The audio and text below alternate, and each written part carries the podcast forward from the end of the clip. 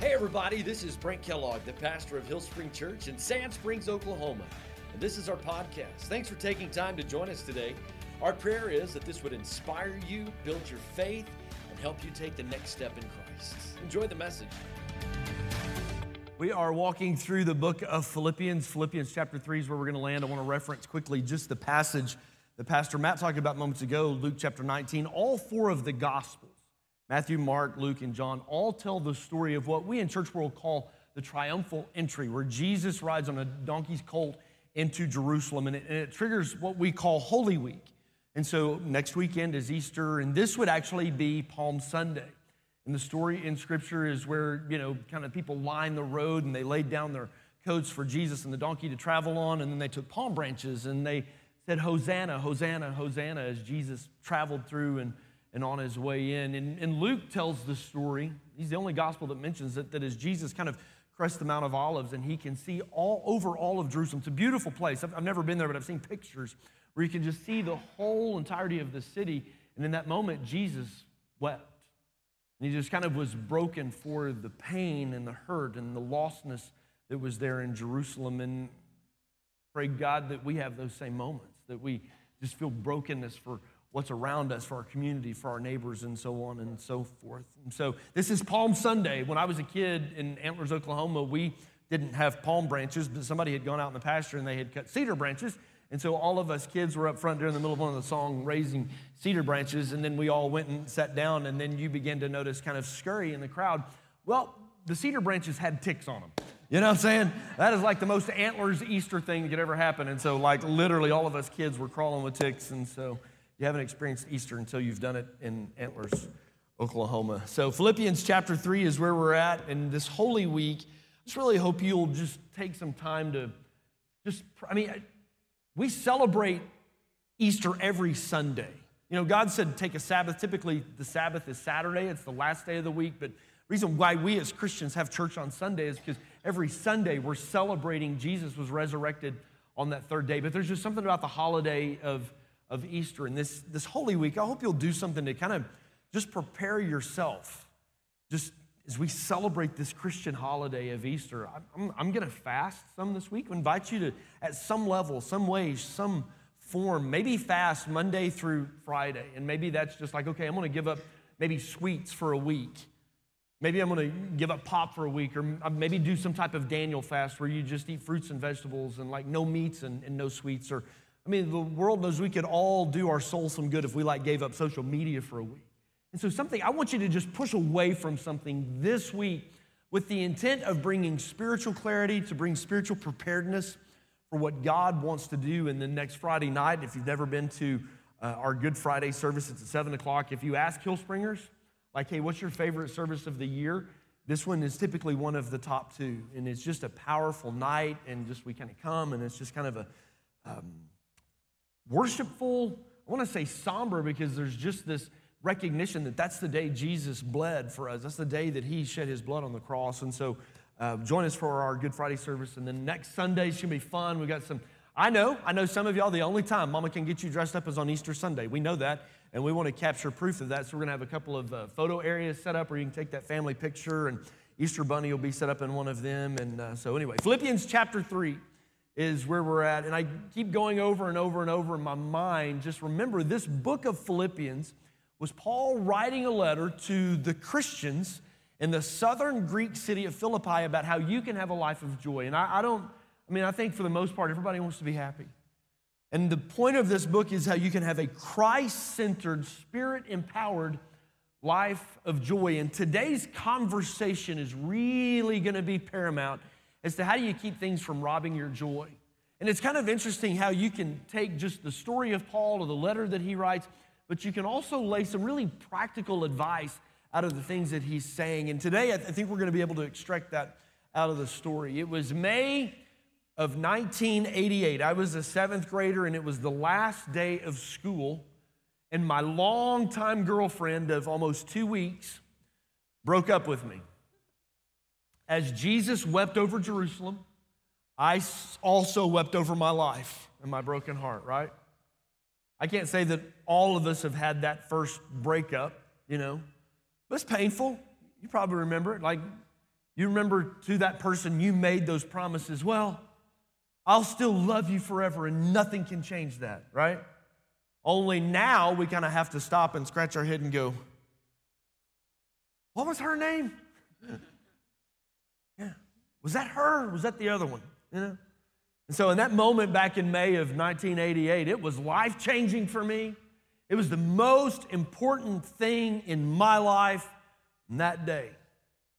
If you have kids, you remember when the first one came along. And I know Jerry and I, we had all these rules about baby Landon. You know what I'm saying? And so he, he ate on a schedule, he took a nap on a schedule, he pooped on a schedule, right? Like we had rules about who could hold him and who couldn't, and make sure you wash your hands, please. By the time the second baby came along, like you, you realized that structure was really successful the first time. So by the time the second baby came along, we, we were going to do the same thing. And it lasted about three and a half weeks, right? You know what I'm saying? Like, oh, you're a stranger fine. You haven't washed your hands in three days. Here, mama just needs a break. You know, take the baby, right? There's a reason why the oldest child is always the rule follower. It's because mom and dad were following rules when they were a baby, but that's a whole different sermon, right? Like what used to be really, really, really important as we've aged, as we've gone through life, as we've gone through some stuff, hopefully, as we've matured, right? Emotions start to clear away, perspective comes.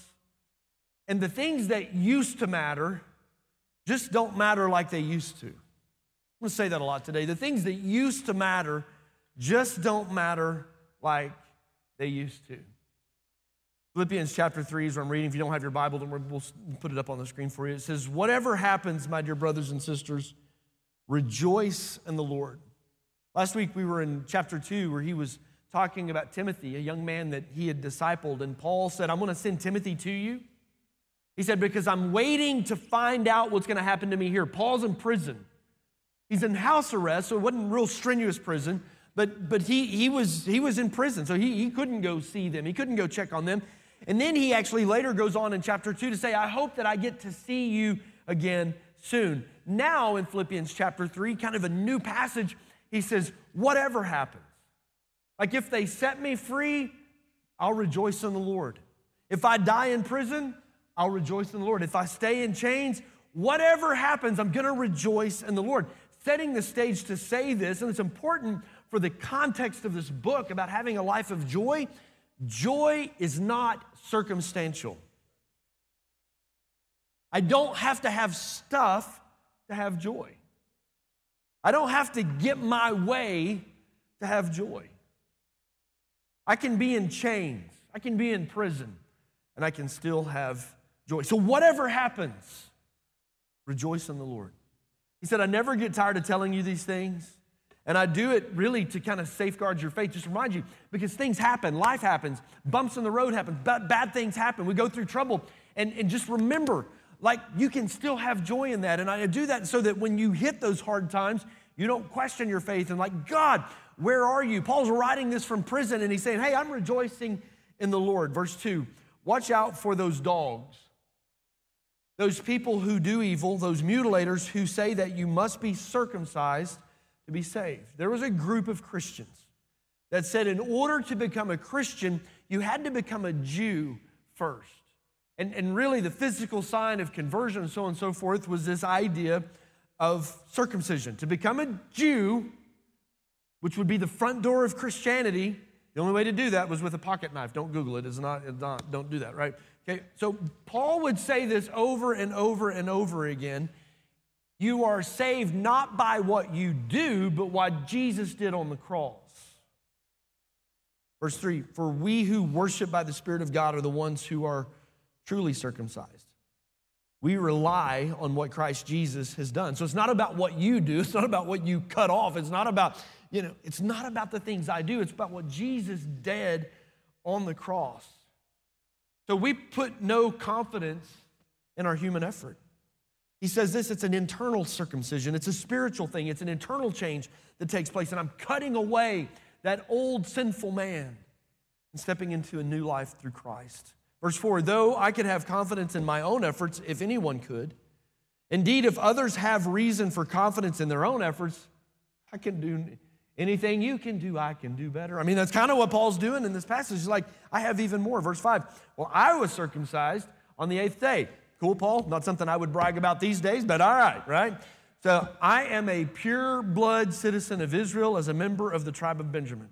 A real Hebrew, if there ever was one. I'm a member of the Pharisees who demanded the strictest obedience to Jewish law. I was so zealous that I harshly persecuted the church. And as for righteousness, I, enjoy, I obeyed the law without fault. Verse 7 I once thought there were things that were valuable, but now I consider them worthless because of what Jesus has done. Yes, everything else is worthless when compared with the infinite value of knowing Christ Jesus, my Lord. For his sake, I have discarded everything else, counting it all as garbage so that I could gain Christ. There's a lot there. That's powerful too. Like that's, I mean, you guys are amen in that. This group of people that were saying to be saved, you first had to become a Jew. Paul was like, hey, I've been there, I've done that. I've been down that road. I was a Jew of Jews. I was circumcised on the eighth day, which, by the way, that's what the law required. He said, I was a pure Jew of the tribe of Benjamin. And believe what he's saying is like, my family didn't even intermarry with other tribes. We are pure tribe of Benjamin. As a young man, Paul became a Pharisee. That, my friends, is an elite group. That was an accomplishment to wear the badge of being a Pharisee. And of the Pharisees, they were the most strict about following the Jewish law and the Jewish customs. Paul says, I zealously, I passionately, and gladly persecuted the church. But something changed in me. Something happened in me.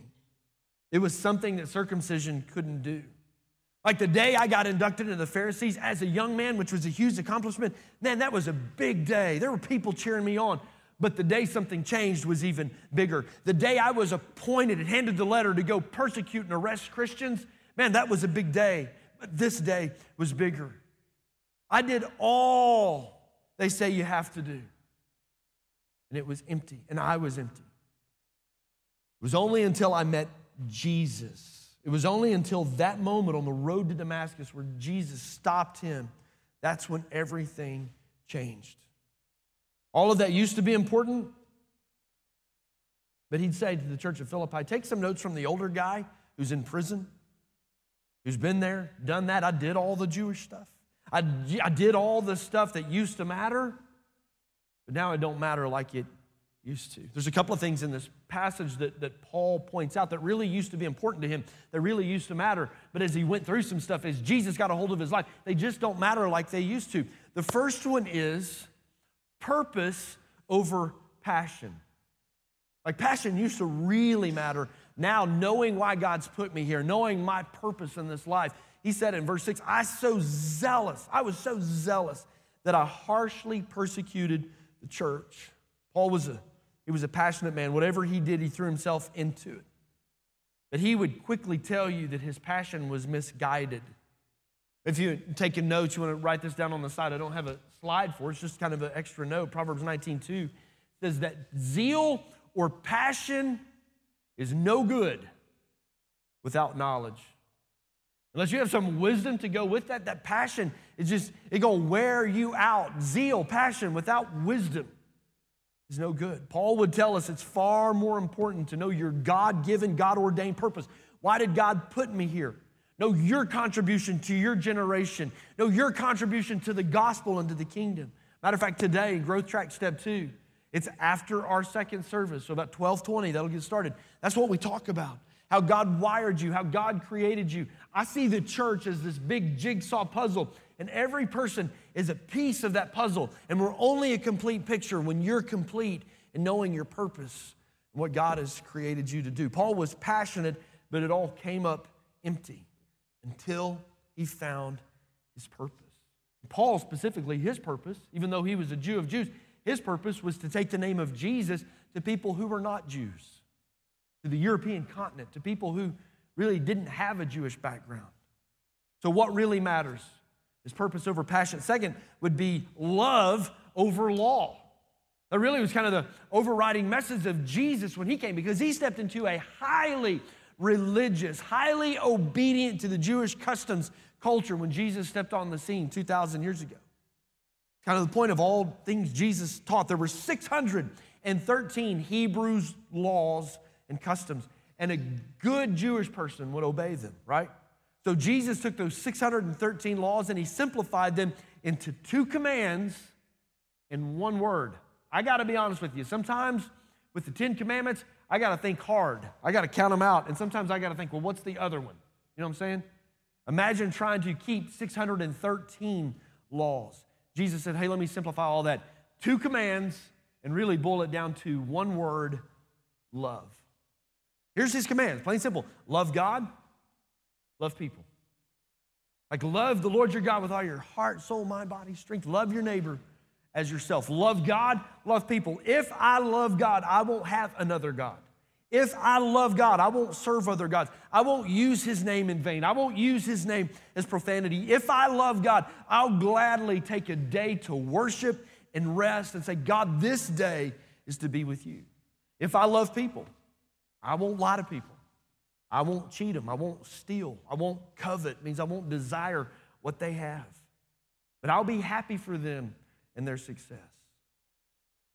Paul said, I kept the law without fault, and I was still empty. That didn't work. Let me tell you what did work. Verse 9. And he said, And I became one with him. I no longer count my own righteousness. I'm going to define righteousness for you here in just a second. I no longer count my own righteousness through obeying the law. Rather, I became righteous through faith in Christ. For God's way of making us right with Himself depends on faith. So, righteousness has two definitions, and they're both used right here in verse 9. Okay? In Scripture, the word righteousness can be used one of two ways. One's predominantly in the Old Testament, one's predominantly in the New Testament. So, when you see the word righteous, it means one of two things it means right standing. Like I'm in right standing with God. Paul said that. I became righteous. I became in right standing through faith in Christ. All right? Because of the sacrifice, Jesus shed his blood on the cross. When God looks at me, he doesn't see my sin, he doesn't see my mistakes. Everybody ought to say amen to that. He sees me through the cross, he sees me through the blood of Jesus. And if I place my faith in Jesus, if I'm a Christian because of the sacrifice of blood that Jesus shed, I am now in right standing. I'm righteous. I'm in right standing through Christ. But righteousness also has another meaning. It's called right living. I have right standing and I have right living. You see both examples right there in that verse. Paul says, I no longer count on my own righteousness, my own ability to live right. There's an example in the Old Testament, Psalm 11:5. The Lord examines both the righteous and Sooner fans. It's right there. No, I'm just kidding. That's not there. Like the Lord examines both the righteous and the wicked. So there's this clear contrast of people who live rightly and then people who are wicked. Paul said, As for keeping the law, as for living right, I obeyed the law without fault. I lived rightly. I used to value keeping the law. But Jesus gave himself as a sacrifice for me, and so now I'm righteous. I'm in right standing. And Jesus said, Love God, love your neighbor. Paul's like, I, I value, if like if I'll just love, if I'll fall more in love with Jesus and the love that Jesus showed on the cross, that is greater than trying to keep 613 laws. I think the dots connected for Paul with what Jesus was trying to say. Love God, love people. So value love over law. Number three, value believing over belonging. Believing over belonging. Paul was a part of some cool circles. Paul was a, he was a big deal. Paul was on a mission to earn favor with the higher ups and the Pharisees and the Jewish culture. He earned the reputation of being the up and comer. He was a young man and he was running in, in the big circles, if you will. Paul was a Pharisee, he belonged to the right crowd. Paul got to sit at the cool kid table. Paul used to care about impressing people, Paul used to care about pleasing people. But for Jesus, for the sake of the gospel, that just didn't matter anymore. Jesus came in and changed his life, and, and he, he walked away from all of those people he was trying to impress and all those people he was trying to earn favor with. Galatians 1:10 says, obviously, I'm not trying to win the approval of people, but of God. If pleasing people were my goal, I'd go crazy. If pleasing people were my goal, I would not be Christ's servant. Let's be real. Sometimes some of us look at circles. It feels like the cool kid table, and we'd like to be in those circles. And we, we want to be friends with people in that group. We want our kids to be a part of that kid's thing. And you're chasing something that could cost you. You're, what you're chasing could cost you your identity. It could cost you the true, genuine, authentic version of who God created you to be because you're trying to please people that just don't matter. And Paul said, like, I'm more interested in pleasing God than I am in pleasing people. Say it all the time. Run your race. God has made you with a purpose and a destiny and a dream. Run your race. Stop trying to keep up with the Joneses. Live to please God, not to please men. Paul learned it doesn't matter what others think of me, what matters most is what God thinks of me. And if some of you are looking at the handout that was on our worship guide this morning, you're like, uh oh, Brent's broken, right? Because normally there's always three points and they all begin with the same letter, but let me expand my horizon. So if you have a reservation for lunch at 11:15, you're going to need to cancel that. No, I'm just kidding. No, we'll go quickly. Um, those first three points were clearly found in what Paul was saying. What used to matter doesn't matter like it used to. But while I got you here, and while we're on that thread, and while we're kind of talking about priorities for our life, let me just show you some other ones that I, I believe are found in Scripture while we're on this topic, if you would. Like, what matters most is stability over success. Don't believe me, just read the whole book of Ecclesiastes.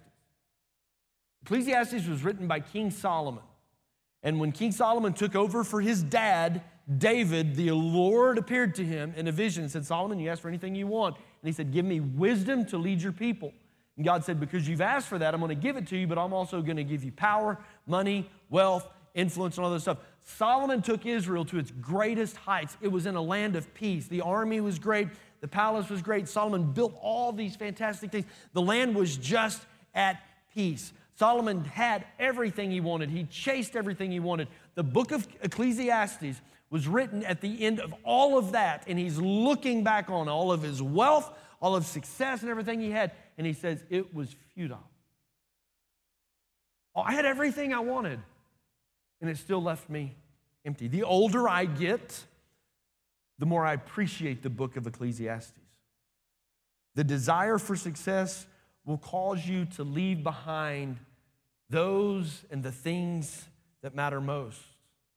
It will cause us to use relationships as a stepping stone to get to our next level. It will cause you to leave your family behind while you chase your dreams. And you can easily make that excuse. Well, I'm just doing it for us. I'm, I'm doing it so we can make more money, so we can do the things we want to do. All the while, we're never taking the time to do the things we want to do. And you blink twice, and your kids are grown, and your marriage has turned cold. And now there's someone younger with more energy, newer ideas, and they're ready to use you as their stepping stone to their next level of success. And you blink and you're like, what, what, what just happened? Listen, I'm not, I'm not saying be lazy. I'm not saying don't give life your best. I'm saying give it your balance. Wisdom is, is walking in balance. We've seen people give their entire life to a company, to a firm, I just see this scene. I don't remember what it's from, but but there's a owner of a company or a boss that's walking through, and there's all these cubicles and all these desks, and the owner just in this big room, hustle bustle, he stops and says, "Hey, everybody, stop for just a second. Hey, Dave's worked for the company for 25 years, and today's Dave's last day. You guys all give him a, a round of applause." the end of that, Dave would load his contents of his desk into a box with the thanks, Dave, and a hand clap. I don't know who needs to hear this. But what you think matters today, 5, 10, 15 years from now, won't matter at all. But the stability of your family and your marriage, that may be all you have left. What matters most is stability over success. Number five is contribution over credit. I want to say the older I get, the less I care, but I, it can still crop up on me. It can still, well, what about, I, do they know that? I, ah, it doesn't matter. Galatians 6 9 says, let's not get tired of doing what's good. At the right time, you'll reap your harvest of blessing if you don't give up. Like there's no distinction between doing the right thing in public or private. It just says do the right thing and then trust God with the reward. He knows. Jesus said it this way, Matthew chapter 6 Watch out. Don't do your good deeds publicly to be admired by others, for you will lose the reward from your Father in heaven. When you give to someone in need, don't do as the hypocrites do. That's strong wordage. Blowing the trumpets in the synagogues and the streets to call attention to their acts of charity. I tell you the truth, they've received all the reward they will ever get. But when you give to someone in need, don't let your left hand know what your right hand is doing. Give your gifts in private, and your Father, who sees everything, He will reward you. The work, the sacrifice, the time you put in today, nobody's going to remember it tomorrow anyway. So be more concerned about making a difference than making a name for yourself. Crowd is fickle, my friends. One day they're waving palm branches and singing Hosanna. The next they're waving fists and yelling, Crucify, crucify, crucify. Worry more about contribution than credit. What matters most, number six, is moments over money. This can feel pretty similar to stability over success, right? But the love of stuff, the love of money is costly. The idea, one day I'll have enough, is one of the biggest lies. Because enough is never enough. And listen, I'm not saying live reckless. I'm not saying today, you heard him, let's go buy a new car, YOLO. You know, I'm, that's not, new boat, that's, that's, that's not, I'm saying there's wise principles to live by, but don't let money own you. Don't let the pursuit of money own you. We are a generation that's spending hundreds of dollars on gifts for our kids. And after Christmas present time opening is all done, over there playing in the boxes. And they're saying, Look at me, mommy. Watch me, daddy. Money can't buy you joy. Money can't buy you happiness. And according to the Beatles, it can't buy you love. In Paul's life, through his prison stays, through his beatings, being shipwrecked, through his stints of hunger, those trials, those bad days brought some clarity to what really matters in life. And in a couple of weeks, we'll actually get here, but I want to borrow from Philippians chapter 4, just the next chapter over, Philippians 4.11. He says, not that I was ever in need, because he talks right there in the verses surrounding that, like, I've been hungry, I've been in need, I've been shipwrecked. He says this, for I've learned the secret of life. I've learned how to be content with whatever I have. Whether I got a big old stuffed crust supreme pizza in front of me, whether I'm eating fingernails for dinner. I've learned to be content with wherever God has me. Don't miss this moment. Don't miss the moment. Don't, don't miss the moment worrying about what it's going to cost.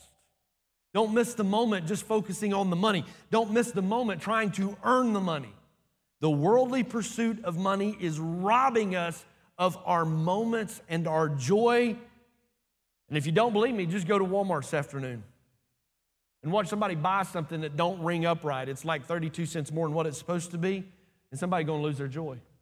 Go to a restaurant this afternoon after church. Watch a server on their third day on the job, and they make a mistake on someone's ticket, and you'll see some joy robbing really, really, really fast because money holds us captive. Not a good time to be nudging elbows right now. Just look at me. be pointing people out. When I have more, I'll start giving. In 22 years of ministry, I have never seen that promise Moments over money. Last one, number seven. What matters most is relationships over right.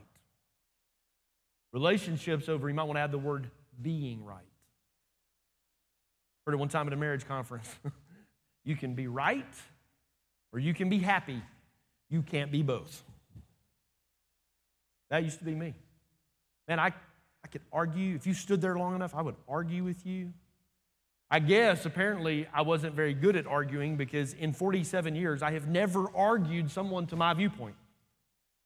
I'd argue politics, I would argue religion, I would argue theology, I would argue sports. My dad used to say, Son, you would argue with a fence post. I'd say, Which one? I'll straighten him out. Some of us, in our pursuit of always being right, someday you're going to wake up and find yourself alone. Always needing to be right, it's costing us relationships. And just look at our world around us. You can be right, you can be happy, you can't be both. Another little free nugget of wisdom Proverbs 26 4. Don't answer the foolish arguments of fools, or you'll become as foolish as they are. Don't argue with a fool. Here we go. Everybody say, I love BK. I know y'all getting tired of saying that, but in 2004, Facebook was founded. In 18 years, I have never once read a story, seen a news story of someone who changed their political views because of an argument on Facebook. You can, you go. Believe absolutely what you want to believe. I mean, you have the right to be wrong. One of my favorite lines. You can be right, you can be happy, you can't be both. I'm, listen, I'm not saying don't, don't stand for the truth. I'm not saying roll over and, and just be a pushover. There are times and places to stand. I'm saying don't argue with a fool because then you'll look foolish. And some of our win at all cost behavior is doing irreparable damage in our culture. And sadly, it's my own fault. There are people no longer in my life because of my youthful arrogance and my need to be right. And it damaged relationships. It just don't matter like it used to. And then as we age and emotions get out of the way and clarity comes, I'll be, sometimes we change our position. Things we used to argue about, we don't see it that way anymore. Sometimes we begin to see things differently, like Paul, who adamantly persecuted Christians, adamantly pursued, arrested, and chased Christians. And then one day his, his position changed. Something he was so sure of. And life happened. He matured and grew up a little bit. Jesus happened, changed him.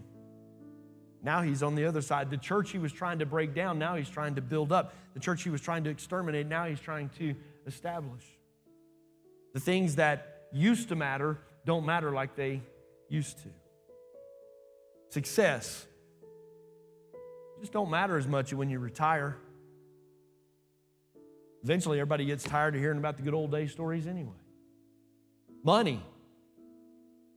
All of a sudden, it just don't matter when the doctor walks in the room and says, You have cancer belonging to the right social group. All of a sudden, it, it just don't matter when the doctor says there's something severely wrong with your child. And maybe, maybe that's the role of trials and struggles and hard times in our life. Maybe that's their part, even as hard as they are. Maybe they speed up the process of clarity. Maybe they help bring clarity to our life. Maybe they help us to see who and what really is important. Like you can be fighting with your spouse yesterday, but if you go through a crisis today, you're fighting for your spouse. Some of you, I love you. You love me. We've exchanged those feelings this morning, right?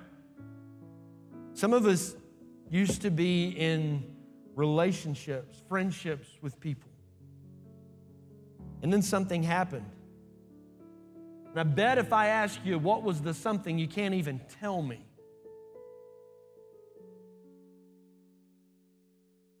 But now all there is is just this void, accompanied by resentment that isn't even the issue. It's really you just you miss them and they're mad that you don't have them in your life anymore. We just can't find the humility to fix it. All saying for years, I had it all wrong. Old BK, for years. I had a lot wrong. The things I thought were important are now garbage. repulsive. Think about that. Today, you're striving and stressing. Today, you're working on tomorrow's trash. Verse 8 everything else is worthless when compared to the infinite value of knowing Christ Jesus, my Lord. What really matters is do you know Jesus? What really matters is Jesus' center point of your life.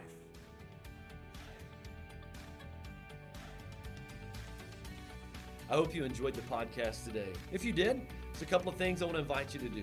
First, hit the subscribe button. That way, you won't miss a single episode.